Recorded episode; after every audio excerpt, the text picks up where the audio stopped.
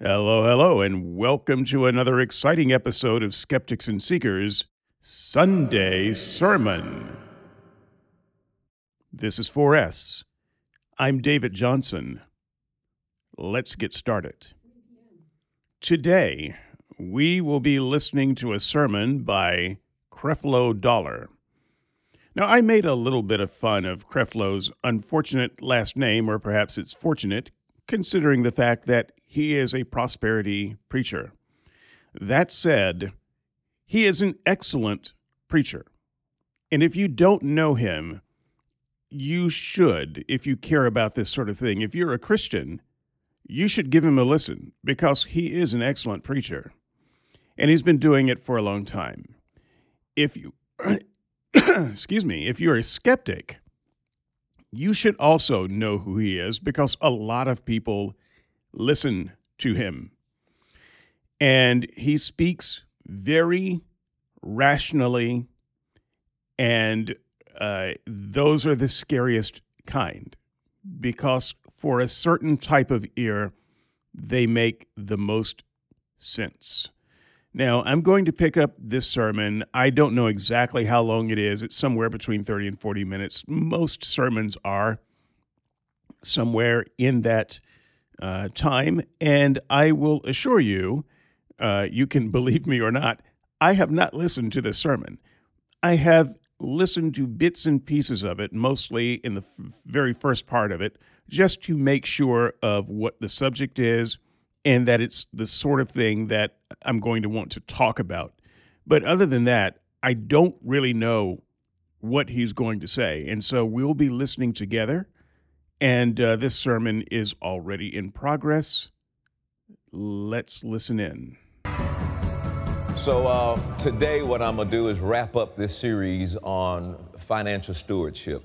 We've been, this, is a, this has been a two month series, and I am so proud of our church for being able to sit for two months and to listen to a series of messages that I would like to believe has changed your life and changed your perspective and your relationship with God. Amen. And so this already uh, he started off aggravating me a little bit. Uh, so this is a series that's going for two months, and it's changed in his mind. This series has uh, potentially changed the lives of the listeners and changed their relationship with God. This is a man who thinks highly of his ability to preach. um, I've, I've preached for a while. I never really put that much weight on any one sermon. Uh, I believe that I was effective uh, for the time that I spoke, but I, I never really thought this way about any sermon or any series of sermons. And I, if I did, I certainly wouldn't have said it out loud. And so this tells you that you're dealing with something maybe a little bit different than what you're used to morning I'm going to I'm going to preach the final message in this series of sermons. And I saved this one for last. You know, most of the time when people do any type of teaching on prosperity, they start off with the giving piece. Uh, and that is an important piece, but I thought it was more important for you to understand that your heart needed to be in the right place, that your motives needed to be, needed to be right, that you were motivated not by greed and that you're not motivated by trying to get stuff, but that when you understand the right motivation, motivation behind it, and trusting God and doing things out of the love of God and seeking God as the priority in your life and not seeking things, then about time we got to the point of talking about giving, you would understand that it's giving with the right heart, it's giving proven to yourself you can trust God.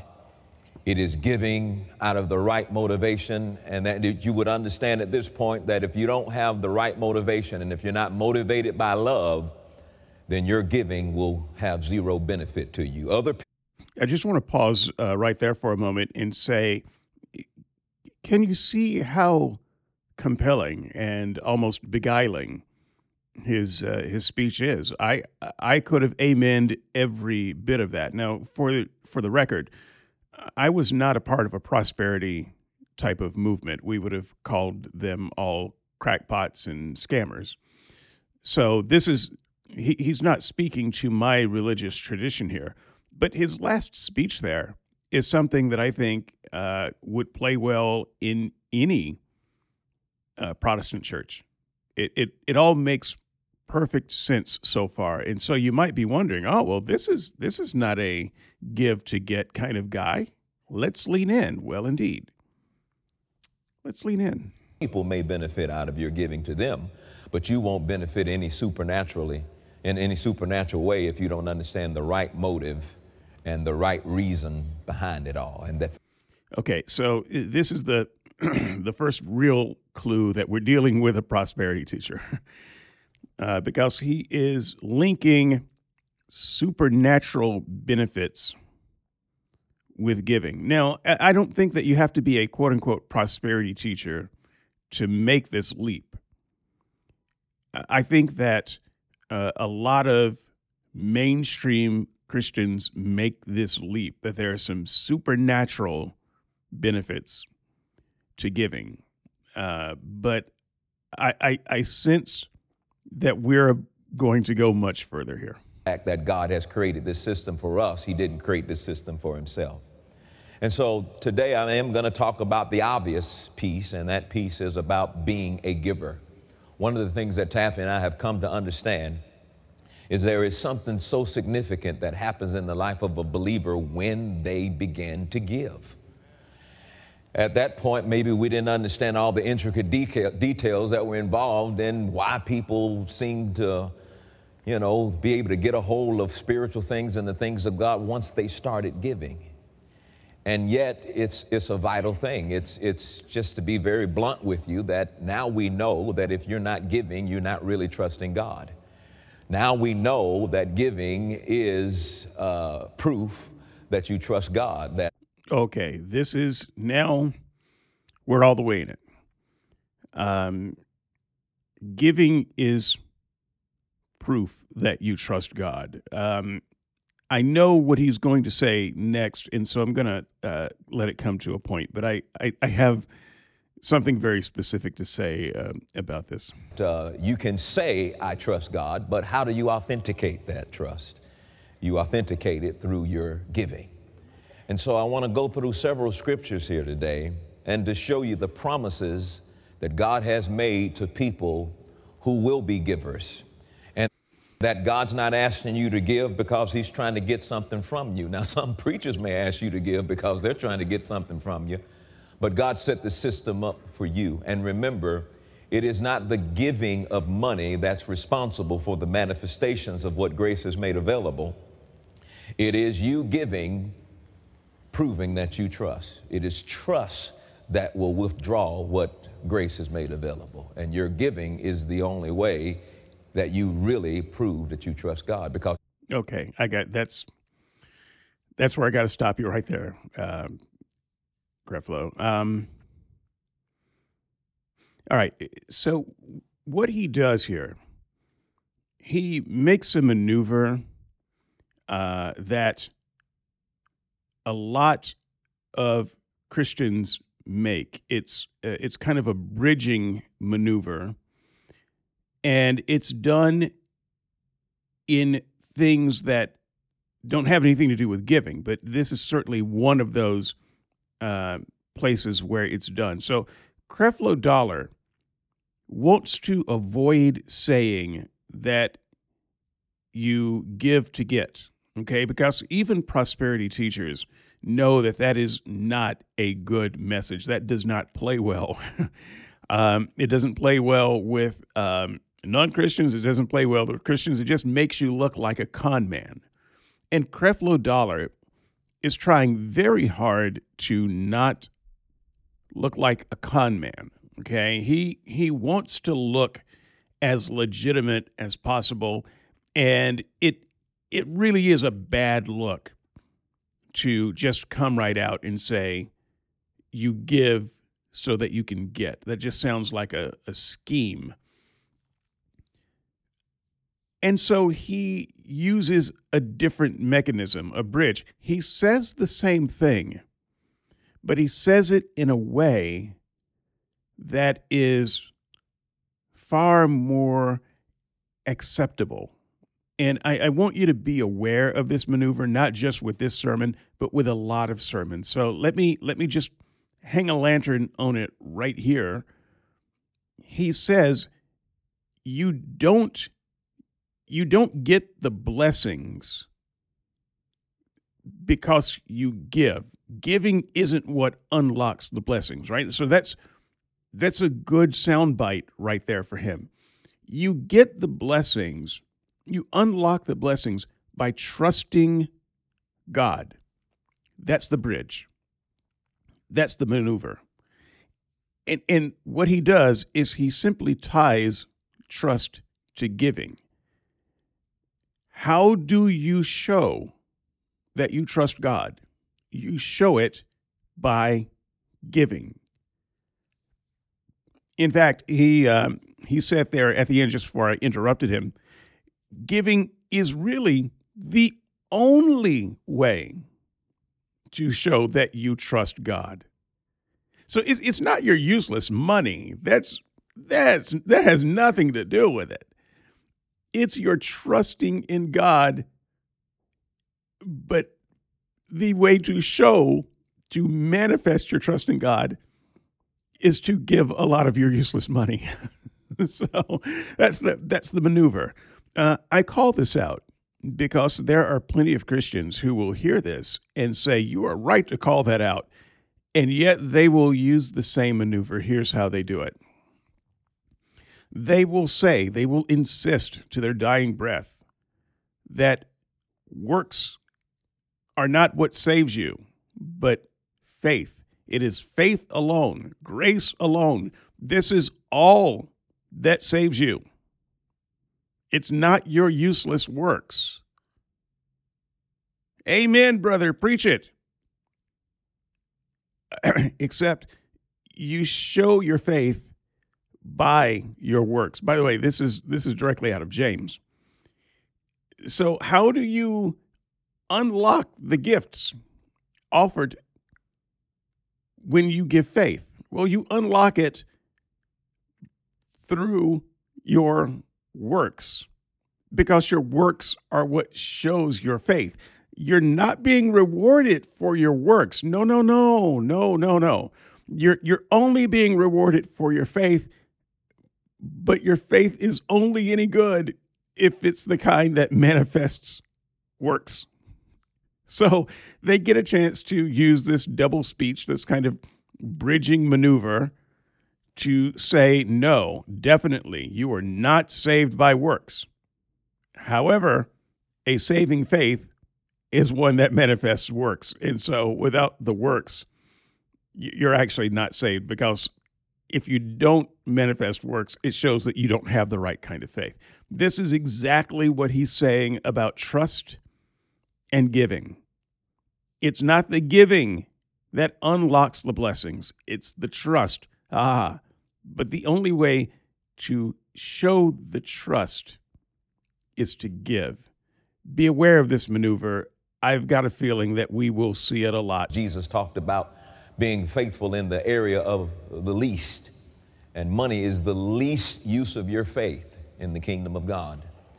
And somehow, some way, he knew that if you could could give money and give financially, that you wouldn't allow money to be your source, but God would always be your source, and you would use money to serve God rather than serving money and believing that it could take care of all of everything in your life. And so let's look at the importance of giving. And this morning I want to call this sermon the power of giving. And let's begin in St. John chapter 3, verse 16. And he says, For God so loved the world that he gave his only begotten Son, that whosoever believeth in him should not perish, but they should have everlasting life. One of the things we've established here is that God is a giver. God trusted that what he gave in Jesus would be enough to, to, be, the, to, to, to, have, to, to be the answer for, for mankind. And so he gave his only begotten Son. He gave something very expensive, something very valuable, the most valuable thing that heaven possessed. He gave it and then got it right back. Follow the bouncing ball. but God gave it. He so loved us, He gave. So you see the connection between the love and giving. What was His motivation for giving His Son? His love. What should be our motivation for giving? Love. And when love is your motivation for giving, according to 1 Corinthians 13 and verse 3, he says, You can give all your goods to the poor to feed the poor. You can give your body to be burned or go through burnout, but if you don't do it with love, it profits you nothing. So everything we do, whether it's giving, whether it's serving the poor, whether it's ministering in whatever area of ministry, if it's not motivated by love, the benefit to you will always be zero. Now, let's go to the book of Psalms 107 and let's walk our way through the Bible and see what the Bible has to say about sowing or giving. When we talk about giving, we parallel that with a term that the farmers use when they plant or sow financial seed into the ground. And the Bible has some things to say about that. And some Okay, I just wanted to point out uh, his use of sowing and tying that to finances, sowing financial seed into the ground. Um, technically, uh, maybe true, but generally, well, there was a time when the purpose of sowing was to have enough food to eat. it wasn't. Uh, it wasn't about getting rich. These days, I'm not entirely sure what farming is about. Um, you can grow corn and I don't know, get paid not to sell it. so I, I'm I'm not entirely sure these days. But when he's talking about sowing, um, I think he's talking about it maybe in a slightly different way than uh, than how it may have been looked at once upon a time. So for him, sowing is just another way of saying financial investment. in Psalms 107, verse 37, um, verse 37, and he says this, and sow the fields and plant vineyards, which may yield fruits of increase. Sow the field, plant vineyards, it will yield fruits of increase. And so, one of the things I want you to, to understand is that we have a God of increase. God is a God of increase. Amen. God has increase on his mind. But you can never expect increase to show up in your life if you're not willing to sow. You look at other people and you may say, well, they must be special or God loves them a whole lot more than me. No. Uh, uh, it, it, it's a farmer who says that I can't expect to get an harvest if I don't sow. Well, so likewise, spiritually speaking, in our lives as Christian people, if we don't give and if we don't sow, then we, we don't set ourselves up to, to receive increase in our lives. And I'm not just talking about increase in one area, but there are increases that can come in lots of areas once you begin to live the life of the sower, live the life of the giver, and you can begin to expect to see increase. Things grow as a result of it. Look at Psalms 126 and, and verse 5. Now, one of the things that, that I want you to see is motive is everything. Motive is everything. And yet, if you just give to get, it won't work. It doesn't. I've tried it, other people tried it. Give to get doesn't work. Yeah, I just wanted to uh, pop in and say, yeah, this is exactly the message that he is trying desperately to avoid presenting because he knows that give to get is a classic charlatan tactic and it's been kind of ripped apart uh, in, in many ways by this point. So he definitely wants to avoid saying that if at all possible. And yet, if you look at what he is saying, it amounts to that at the end of the day. Let's listen. What you have to do is give out of the right motive. It's the motive that determines harvest. It's the motive that will determine whether your benefit or return is zero or something happens. What moved you or motivated you to give? Psalms 126, verse 5 says, They, they that sow in tears shall reap in joy. In other words, it won't always be comfortable to sow. It, all, it won't always be, you know, the right situation to sow. There may be times where, you know, your bills are demanding of you certain things, and then you make a decision I am going to give to the kingdom of God. You know, but the Bible says when you sow in tears, or when, it, when it's hard for you to sow, when, when you sow in tears in the midst of situations, in the midst of circumstances, in the midst of lack, the promise is that you are going to reap in joy. Okay, I, I'm sorry. This is this is perhaps the most disgusting aspect of prosperity teaching, and uh, and it needs to be called out, and you need to recognize it. Furthermore, you also need to recognize that this is teaching that non prosperity teachers will often turn to when it's time to bring up the giving, because every church goes through this period uh, usually happens every year, but every church goes through this period where the collection plate starts getting a little thin and the bills start getting a little high, and they have to uh, go to giving month. It's like a telethon from hell. Um, and it's it's all about giving and getting that uh, collection plate full again. So they will often turn to this very passage of scripture and use it in this same way. And it is perhaps the single most disgusting thing that churches do. And, and churches do a lot of things that I consider pretty disgusting. But in this case, you are particularly, he is particularly appealing to people who don't have the money. They don't have the money. They really don't. They can't afford it um, they can't afford it. They have to buy food. They have to pay rent. They have to pay their light bill. Uh, I can't show you how many people I have seen come to the church asking for help with their light bill because their power has been shut off. Now, these people have tithed, but but they didn't have enough money uh, to pay the light bill. They've uh, been coerced to put money in the collection plate, but they are in line at the food kitchen uh, when it opens because they don't have enough food to make it through the end of the week. I have been in the line, folks. I've I've been there. I know exactly what that's like.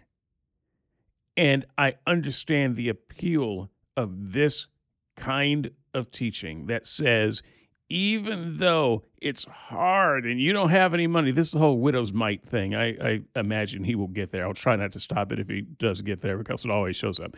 The, the widow in her mites, um, she puts in her last two cents into uh, the collection plate, down to the last penny. At no point did anyone stop to say, hey, look, I happen to know this is your last penny. Maybe you should buy a crumb of bread. No, she was praised by Jesus, lauded by Jesus for putting in her last penny, giving it to God. That's a giver. That's disgusting. It's disgusting when Jesus said it. It's dis- it's even more disgusting when Creflo Dollar says it.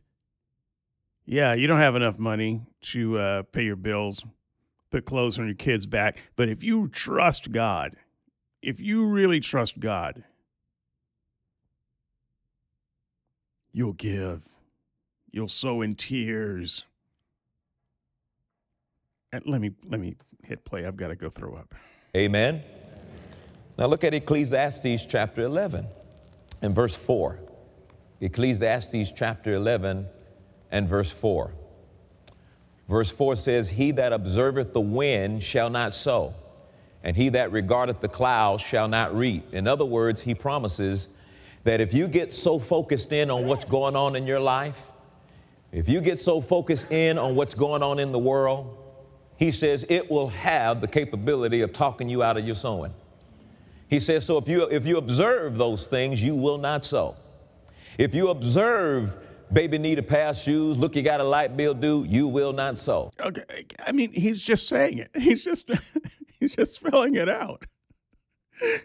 How dare you put shoes on your baby's feet or yours when God needs the money? How dare you pay your light bill thinking that that is more important than putting money in the collect? I, honestly, how does this guy have such a following? That's interesting to me how people think sometimes. You know, you got, uh, you know, $50 you fussing with God about sowing, and uh, yet the light bill is 112. You ain't got enough anyway. You follow what I'm saying? And Jesus told us what to do when, when you don't have enough put it into His hands. You know, it was the same way when they didn't have enough to feed the multitude that came out to hear Jesus preach. And there was a lad, a, a little boy, that bought a two piece fish dinner.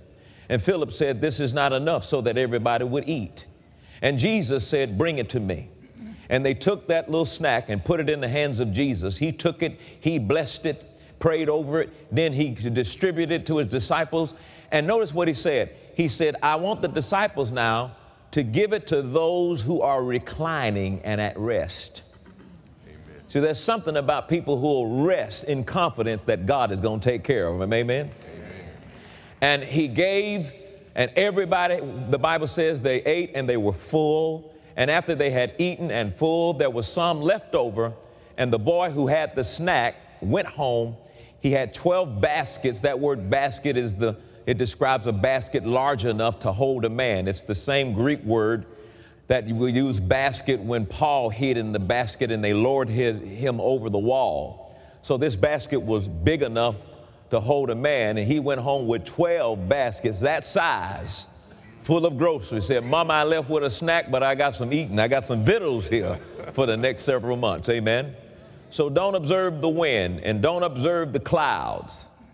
But make your mind up that I'm a giver, I live to give, that I don't work my job to make a living. I work my job, the Bible makes it very clear. I have a job so that I can have to give to those who are in need. Amen? Amen. So my job doesn't take care of me, God takes care of me, and I give to live. Amen? Now, let's go to Proverbs chapter 3, and I want to slow up here in Proverbs 3, verse 5, because in Proverbs 3, verse 5, it, it it without a doubt makes the connection between trusting God and giving to God. Trusting God and giving to God. So many people, we know how important it is to trust God. We know how important it is to, to, to rely on Him and to lean on Him. We were saved by grace, but how do we get it? Through faith. We were saved by grace, but it manifested through our faith. So we're not trying to say that your giving will get God to give you something. All that God has ever wanted to give you, He's already given you and has made available to you through the grace of God. But now it will require your faith and your trust to walk in it. It'll require your faith and your trust to see it manifested in your life. Now, notice what he says here in verse 5 Trust in the Lord with all thine heart, and lean not unto thy own understanding. Now, again, let's define that word trust. It means to rely on, it means to lean on confidently. When you trust something, you trust it to such a point that you'll lean on it. That's what you're relying on, that's what you're depending on. And right here he says, trust in the Lord, lean on God, rely on God. There's so many things that we've learned to lean on and to rely on, and, on those, and it may not be God. And, and what's going to happen when those things that you're leaning and relying on, what happens when they fail? Then you don't have anything to, re, to lean on or to, to rely on. But if you will make a decision that I'm going to, from this day forward, trust God, and I'm going to lean on God, and I'm going to rely on Him, He'll never let you down.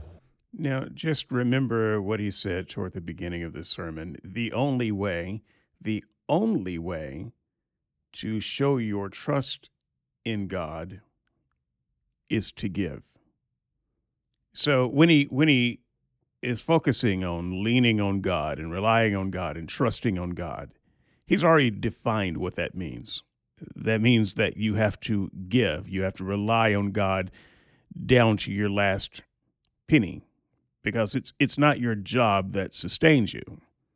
It's God that sustains you, and it's not the money that you make from the job that sustains you. And so, um, don't worry about that. I, I, suspect he's going to come back also to this uh, part of the passage that says, Lean not on your own understanding. Uh, and if he doesn't, let me just cast that out the way I have heard it uh, preached many, many times, uh, especially by prosperity uh, type teachers. what he is saying is, you may not understand how you are going to take care of your needs. Uh, you know, as an accountant, you may do the math, you may do the calculations, and come up short and not understand how you're going to get that done, especially if you're trying to factor in a generous contribution to the church. But your understanding, your knowledge is useless in this case. So don't count on your ability to do math and accounting. no, no, no. just uh, just let your mind go and give it to God and trust God. He'll never leave you. He'll never forsake you. He'll never change the deal. Praise God. He's in it for, for life if you're in it for life. And I'm telling you, we need to learn how to trust God now. Don't wait until it's too late to start trusting God. Don't do like those five foolish virgins.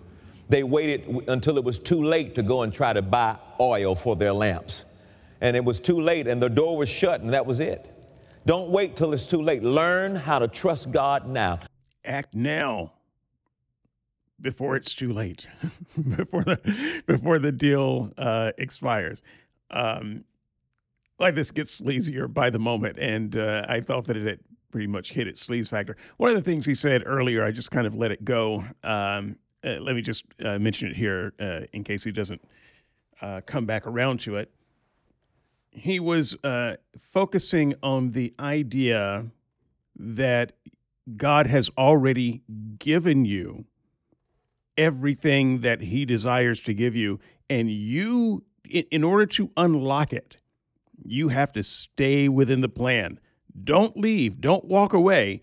Don't decide that you're too broke, that that things aren't going well for you, and the preacher's getting rich and you're getting poor.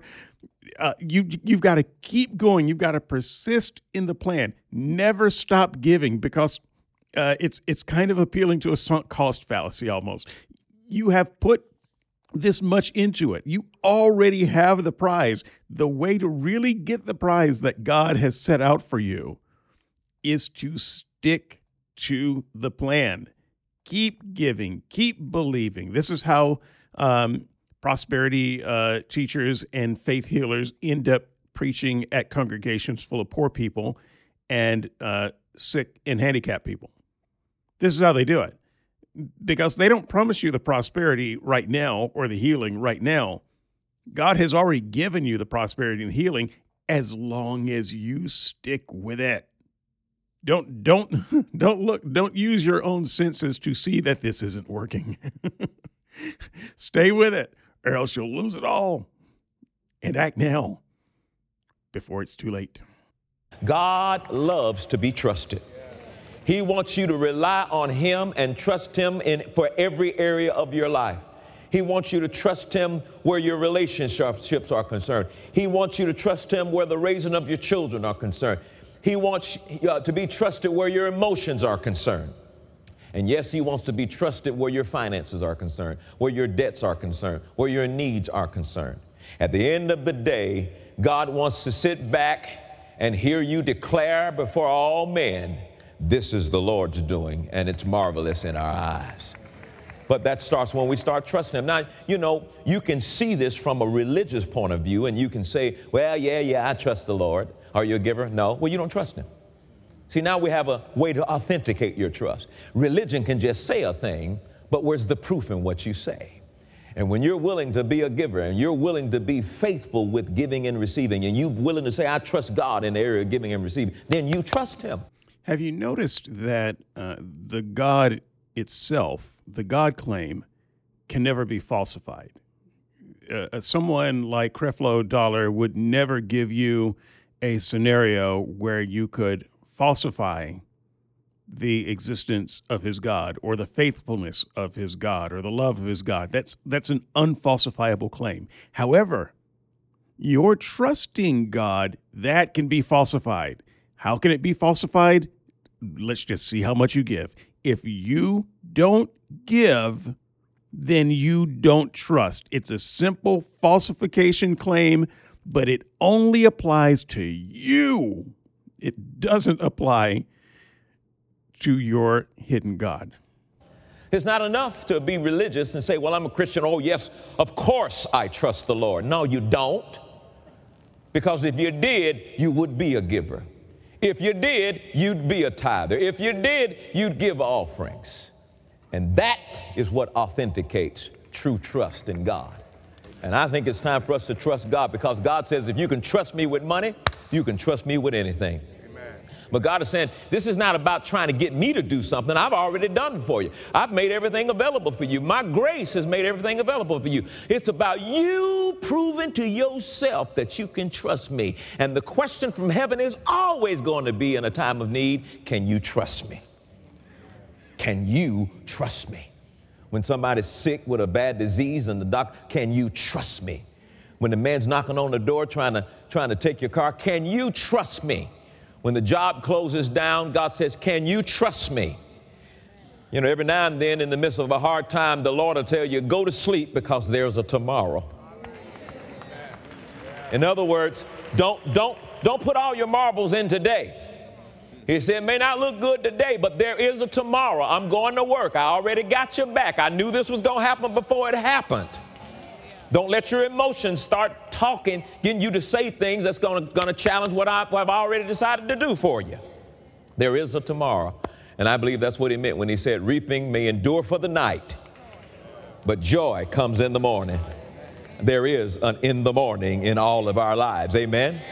So don't quit, don't give up. You know, well, you know, I need to, the money by tomorrow. Well, God might be saying, well, whatever you need the money for, you didn't need that. So I'm trying to get that out your life.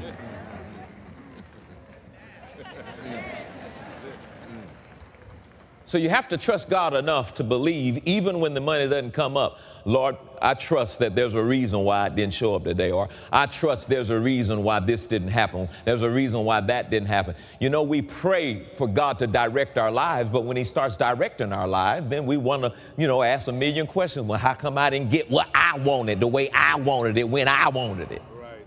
This ain't about you. Yeah. So, how dare you uh, question God when you followed through and your expectation didn't come true. However, you can be questioned anytime you don't put money in the collection plate. Are, are you getting this? You can't yield yourself to God and say, Lord, use me the way you want to use me, and He starts doing it. Now you get upset because He's not using you when you want to be used, like you want to be used, and where you want to be used. All right. uh, you woke up on that one, didn't you? Trust in the Lord with not some of your heart. Learn to trust Him with, with all of your heart. And notice what He says, and lean not. So that's, that's what it means. To trust the Lord means lean on. He says, but I don't want you to lean or don't trust in your own understanding. Trust in the Lord and don't trust in your own understanding.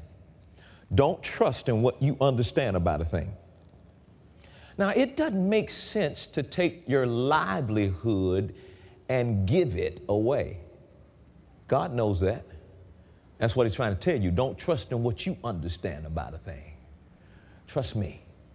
Don't trust in, you know, you hang around the world for so long, you hang around how they do things for so long, you find yourself trusting it more than what God says. He says, be careful. Trust me more than you trust what you understand. Trust me more than, more than you trust what you, what you heard. trust me more than you trust the research they said and they said. Who is they anyway? They didn't lift you up out of a pit. They didn't save you and rescue you from a hell. They didn't, they didn't help you the last time you were in the situation you're in right now. Trust Him. Trust Him more than you trust what you understand. All right? So, in the midst of Him, look at verse 6 now. So, verse 5 is talking about trust. He says, now, in, in the second part here, in all your ways acknowledge Him, and He shall direct your path. Now, I know what I have to do to prove that I trust God. I know what I have to do to authenticate my trust that I say I have in God. Through my giving, I authenticate my trust in God. It's the same thing with acknowledgement. When I acknowledge God, I acknowledge Him through my giving. I am saying this is real. I acknowledge Him through my giving. I am saying that this is authentic. I acknowledge Him through my giving. He says, In all thy ways, acknowledge Him. And what will happen? He'll direct your path. He'll direct your path. Look at verse 7. Be not wise in your own eyes. Fear the Lord, or respect the Lord, or reverence the Lord, and depart from evil. Verse 8. He says, It shall be health to thy navel. Look at there. And marrow to thy bones. So, man, trusting God and acknowledging God, man, this is going to affect even some physical parts of my life. Amen. Now look at verse 9. Now he's, he's tying it together. He says, Honor the Lord with thy substance. Oh, my goodness. Because honoring the Lord with my substance is trusting in the Lord and leaning out to what I understand. It's acknowledging Him in all thy ways so He can direct my path. Well, how, how, do I, how am I going to do the previous scriptures we just talked about through honor? Honor the Lord with your substance and with, all, and with the first fruit of all thine increase.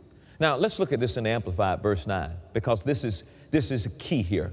This is what's going to separate those who walk in the grace of God and what grace is uh, made available to them um, and let me make sure you understand grace is available for everybody. What I wanted you to hear and what I wanted to, let me better articulate this. This is going to determine whether or not you can lay hold and apprehend what grace has already made available for you. All right? The Amplified says, honor the Lord with your capital and sufficiency. So I wanted to show you that he's not talking about something spiritual. Okay. Um, I'm, I'm going to let him uh, go through some more. I just want to make sure that uh, you think about this in a very clear headed way. Honor God with your money. I mean, that's that's literally what he's saying here. By the way, uh, probably not wrong uh, in the interpretation of this particular passage uh, prosperity teachers I'll get hate from from Christians on this, but then again, I, I I get hate from Christians anyway. Prosperity teachers are not entirely wrong about what they're saying about what the Bible says. so um, they're they're actually on pretty firm ground, I think, and uh, not just from a New Testament Gospels red letters kind of way. I think some of some of what they are saying, at least from uh, the perspective of what Jesus had to say, is off base because Jesus was not a classical prosperity teacher. In fact, uh, in my book, Red Letters uh, the uh, a closer look at the worst moral and practical teachings in history, uh, I point out Jesus actually was opposed to prosperity. He was no big fan of prosperity. Everything he had to say about money uh, pitted having lots of money in, in a bad light and having very little money in a good light. Uh, now, there are reasons for that. If you haven't read the book yet, uh, go over to uh, patreon.com slash red letters get a free copy uh, of the book when you become a member. Uh, hang around for a few weeks uh, if if your your conscience just can't stand the guilt of getting a free book when you could have paid for it for four ninety nine. So hang around for five weeks. It's a it's a dollar per podcast. So hang around for five weeks. Pay off your book, which you don't have to do.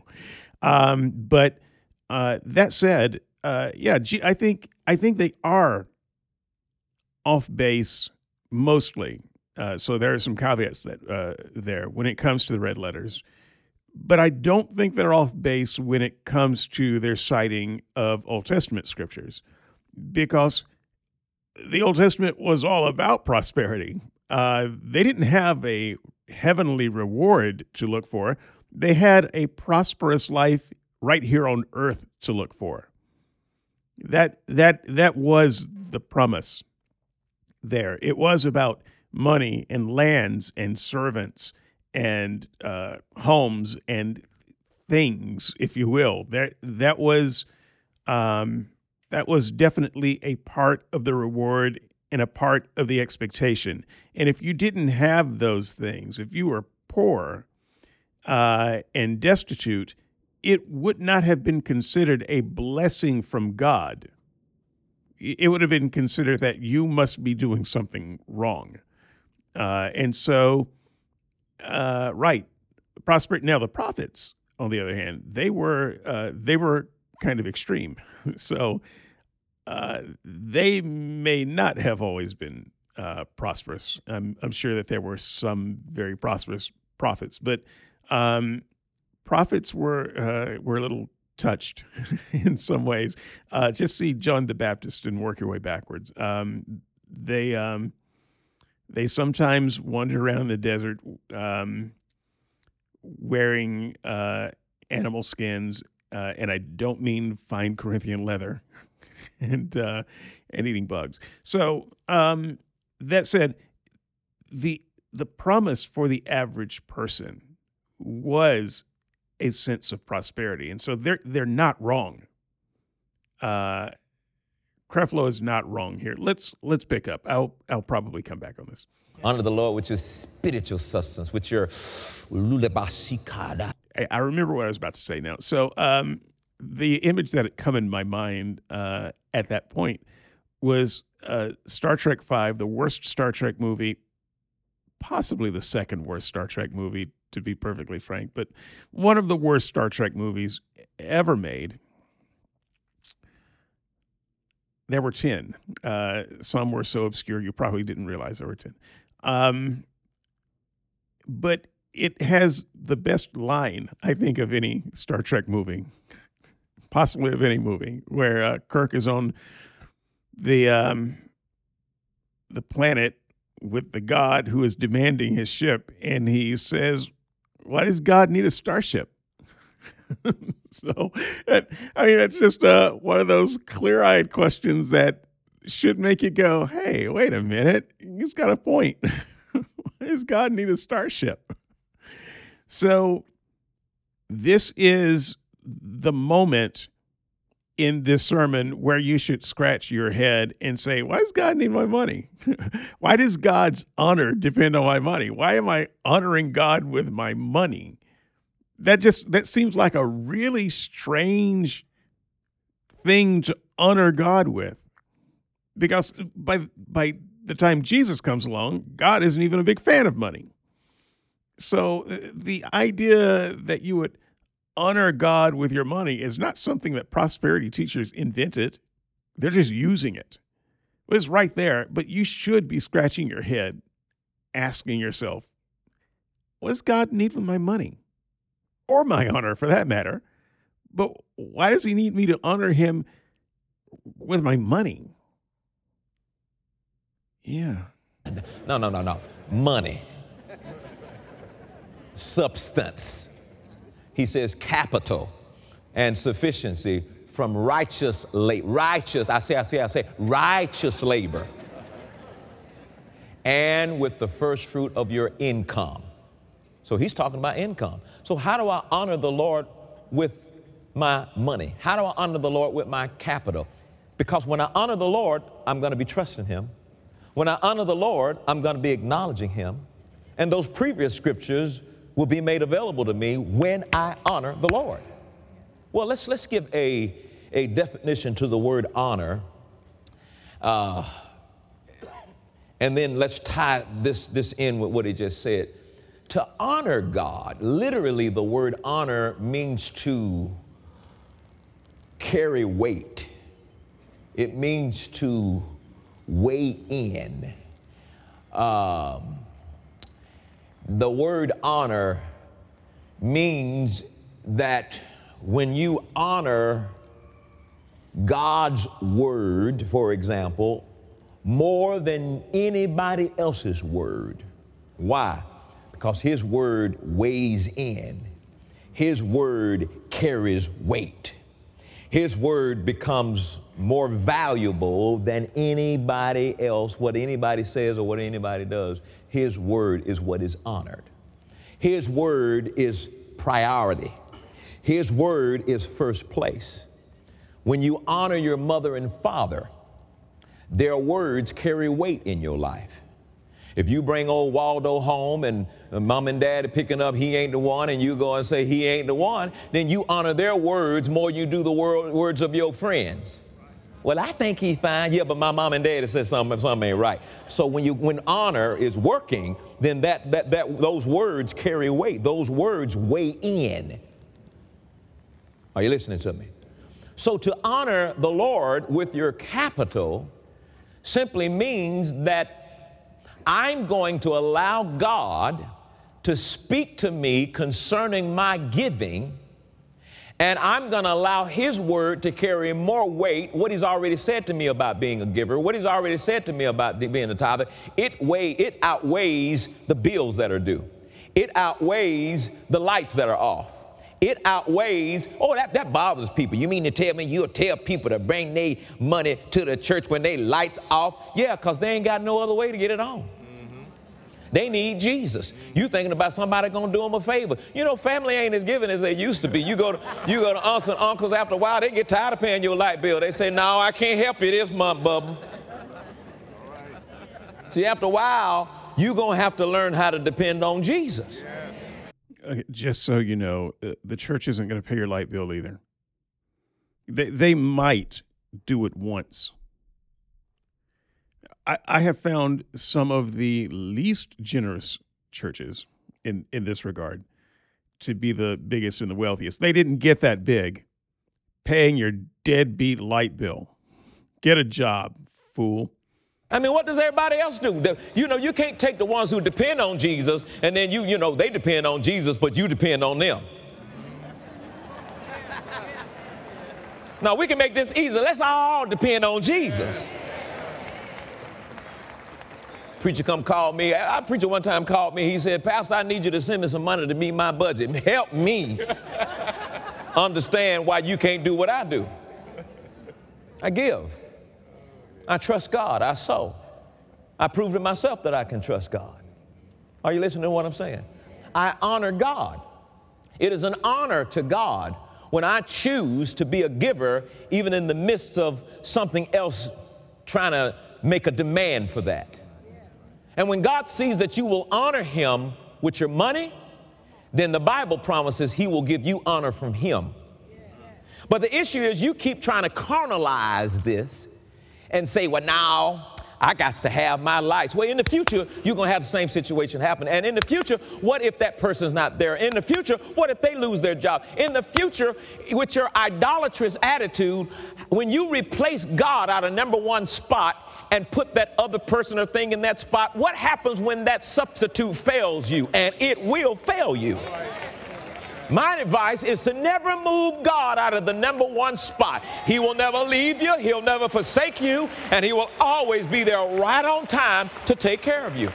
I, I just, I'm sorry, just a quick observation. Uh, having been there and having heard this line uh, enough, this, this is a nuance that maybe you have picked up on, maybe you haven't. Whenever a preacher talks about how they give, and sometimes they make even quite a show of how they give, they uh, put money in the collection plate just like every everyone else.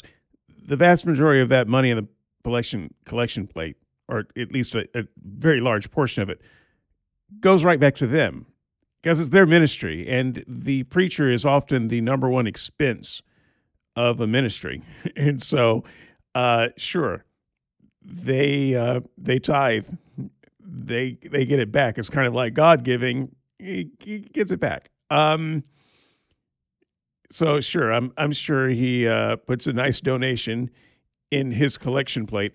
I wonder how much money he puts in someone else's church, though. You know, some some church that doesn't pay him. Just curious. But the issue is, will you honor him? Does his word carry weight? That no matter what, what's happening, when this ministry was in a $20 million deficit, we sold. We were given to other ministries when we needed more than they did. Why? Because it was an opportunity to show God that you carry more weight than something else that's trying to demand this. Well, I guess that answers the question. He gives generously to other ministries. I will just take his word for that. I will not. How many opportunities have you had and chose not to honor God and you honored your fear more than you honored God? You honored the fear of and the panic of, but what if I don't do this and what if I, and this is the thing, you're panicking about something you really, I mean, you're sitting up there worrying, you know, about, well, I'm not going to give this God. I also want you make a brief note. I know I keep going back, I keep getting stuck on this, but having been there, I know that a lot of you have not, and maybe you don't have this, haven't had the same access. Many, many preachers do not have bills. They don't. Part of their pay, if you will, from the church, uh, their house is paid for by the church. Their power is paid for by the church. Their cable is paid for by the church.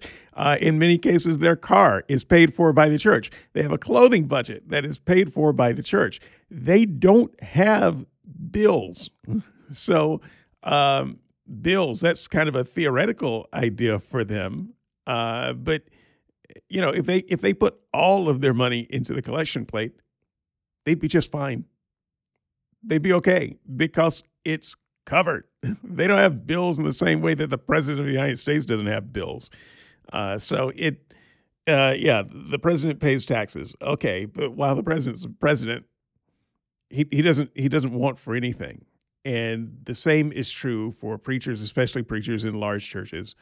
Uh, please don't get sucked in by this nonsense of how preachers uh, tithe and that's how they unlock their blessings don't it's it's a false equivalent.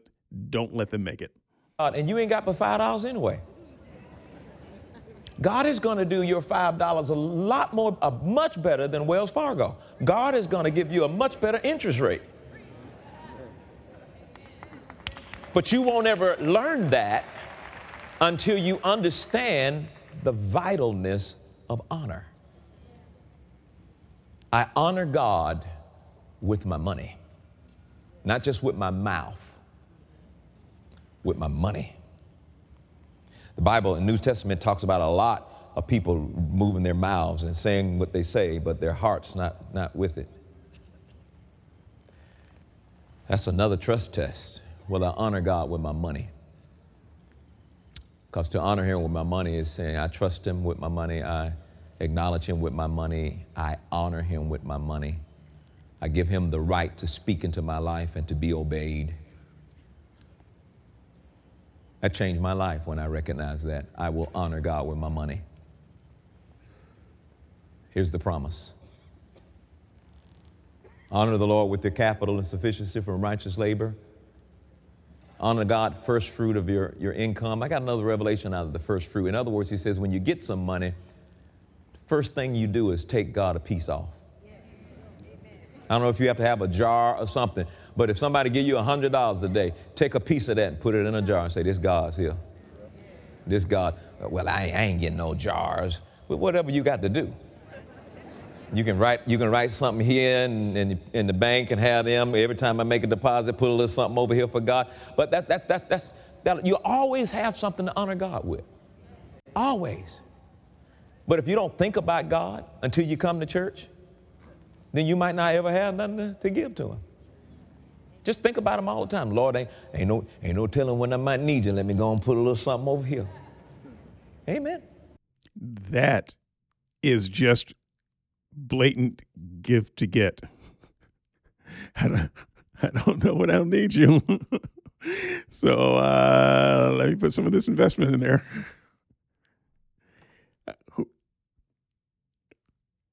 Really Christians. Um, I know that skeptics will speak out. I, will the Christians speak out against this?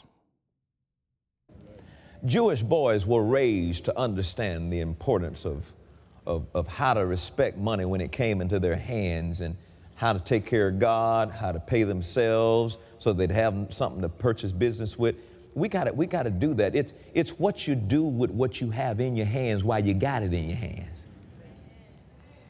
Huh? Turn your neighbor, tell them to wake up, because I'm not gonna shut up. Somebody said, Pastor, I need one of them sabbatical thing too. no, you need to learn how to go to bed early. Amen. Honor the Lord with the first fruit of all of your income. Now, what's the promise? Verse 10 So shall your storage places be filled with plenty. Now, they amplified it. The, the, the, King James says your barns will be filled with plenty. Your storage places. That would include a savings account. Huh? So will your storage places be filled with plenty, and your presses shall what? Burst out with new wine. Isn't that the same way of saying breakthrough? How many y'all ready for some bursting out? I'm ready for you to have some bursting out in your life. I'm ready for you to come to church and you ain't got no financial problems. I want you to come to church and say, I got a haircut problem. But no more financial problems. I mean, if I were to take a, about a show of hands, how many people having financial problems right there? If almost everybody in here raise their hands up. How many want prayer for finances right there? Eh, how many can use a hundred dollars? Well, you know, you gonna give it? You know. That's the least area where our faith should be used. And yet it, it appears to be the number one area, the number one area that the majority of Christians deal with. Why is it? Because it's the only area that we hadn't completely turned over to trust God to take care of. Seems like he just suggested that if you need money, then you're not giving enough. Did, did anyone hear, hear that? did I just make that up? If, you know, how many of you uh, are having some financial problems? Looks like everyone raised their hands. Uh, and he, he calls that an area of, uh, of where, where the faith seems to be lacking. Uh, so just remember that, uh, Christians, if you've got financial problems, it's because you're not giving enough. And uh, honestly, if you had enough money to uh, to buy lunch for work or buy shoes for your kids, and you're still having financial problems, well, that's your problem right there. You shouldn't have bought lunch for work, and you shouldn't have bought shoes for the kids. We compartmentalize our lives. Over here, Lord, is our marriage and our healing and our children. You take care of this. Over here is our money, and we're not ready to give all that to you now. It's the only area you hadn't completely turned over to God. And it's the area that seems to be the irritation for most Christians. Turn it over to Him. Trust Him. And it'll stop being an irritation to you. The Bible says that He will get money through you. If He can get it through you, let me back up. Uh, I say, because I can't find no scripture where it says that. I can think a couple of scriptures, like when he said to Abraham, I will bless you so you can be a blessing. A blessing is an instrument by which God can flow his favor through you in order to get it to somebody else. If God can get money through you so it can touch somebody else's life, he can get it to you. But if he can't get it through you, there's really no reason for him to get it to you. Why? Because you ain't helping nobody but yourself. Can he get it through you? So he can touch that lady that needs help because she can't work anymore because something's going on with her eyesight. Can he, can he get it through you? Because there's a situation that happened and those two boys lost their mama in a crazy, crazy situation. Can he get it through you? Can he get it through you to such a point that when a need comes up, your antennas go up and say, Man, I got some stuff ready to be a blessing to somebody. If he can get it through you, he can get it to you. Amen. So this becomes all of a sudden a pretty vital scripture where our honor, honoring God with our money, is going to authenticate our trust. Honoring God with our money is going to authenticate our acknowledgement. Do we believe that this is real and that God will direct our path? It'll change a whole lot of things. Insanity is doing the same thing over and over again, expecting for something different to happen. And I see people who just like, I am not going to be a giver. And then you want to use everything as an excuse for not giving. Okay. I think, uh, I think we've had enough of this. I've had enough. Um, this this is how prosperity goes. Uh, I I'm not going to say that I won't do other sermons on giving. It's a pretty common theme, and if you're going to do Sunday sermon, if you want to hear what people are hearing in the pews every week. The average person from the average pew by the average preacher, you're going to hear this. This is going to come up in some form or other. But I have a few other things um, lined up uh, as well. And so I, I think we've gone as far down this road as as I can go down without getting physically ill. Uh, I will leave a link uh, in the notes if you want to hear the rest of the sermon. Uh, I am sorry. you shouldn't want to hear the rest of the sermon. Uh, but if you want to hear the rest of this sermon, uh, you will be able to uh, find that link in the notes. And um, I encourage you to check out my other project, patreon.com slash red letters. We are going through my latest book, Red Letters, a closer look at the worst moral and practical teachings in history. You can pick up that book uh, on skepticsandseekers.squarespace.com. Just click on the red letters tab. You can pick it up there. It's $4.99. You can go to Amazon and pick it up there. It's $4.99. Uh, or you can get it free uh, by becoming a $1 a podcast patron. Uh, and that's uh, I think that's I think that's the news. Next week, uh, well, we'll see what we have next week. I've got it queued up, but I uh, juggling between a couple of uh, different sermons, so uh, it'll be good. And uh, if it goes on long, I will cut it off, just like I did this one. But I think it's very important that you hear exactly what Christians are saying when they talk to each other in a church from the pulpit and in the pew this is the doctrine. This is a no spin, no straw man zone. This is what they have to say. This is what they are teaching. And if you think for a moment that I, uh, when I when I cite preachers and cite Christian teachings, that I am somehow making it up or twisting the words uh, for my benefit, uh, this podcast is for you. I am not. You can hear it for yourself. We'll be looking at uh, a variety of denominations and uh, beliefs and backgrounds, and uh, it's it's all out there to be heard. And I've always said that when Christians talk, atheists win. I'm going to let Christians talk a lot, and I want you to hear what they have to say. Uh, and so, until next week, the Sunday sermon will continue. Have a great week. Bye bye.